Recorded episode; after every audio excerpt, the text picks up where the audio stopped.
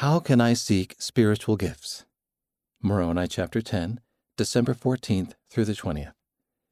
Spiritual gifts are given by God through the Holy Ghost for our benefit.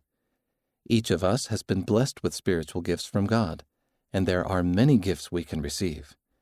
Some spiritual gifts are identified in the Scriptures. Many are not. How can you identify and develop the spiritual gifts God has given you? How can you develop other gifts?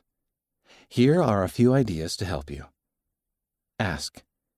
Pray and ask God what spiritual gifts He has blessed you with, or which ones you should strive for. He will help you. Your patriarchal blessing might also reveal your spiritual gifts. If you have not received your patriarchal blessing, consider visiting with your bishop or branch president about receiving one.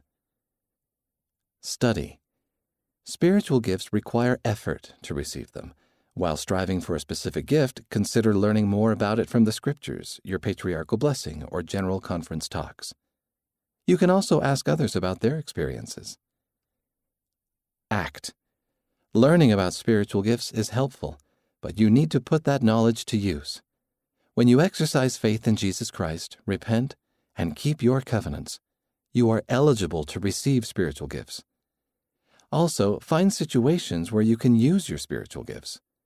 Remember that these gifts not only benefit you, but they can also benefit others. How can you use your spiritual gifts to help others? Read by Wes Nelson.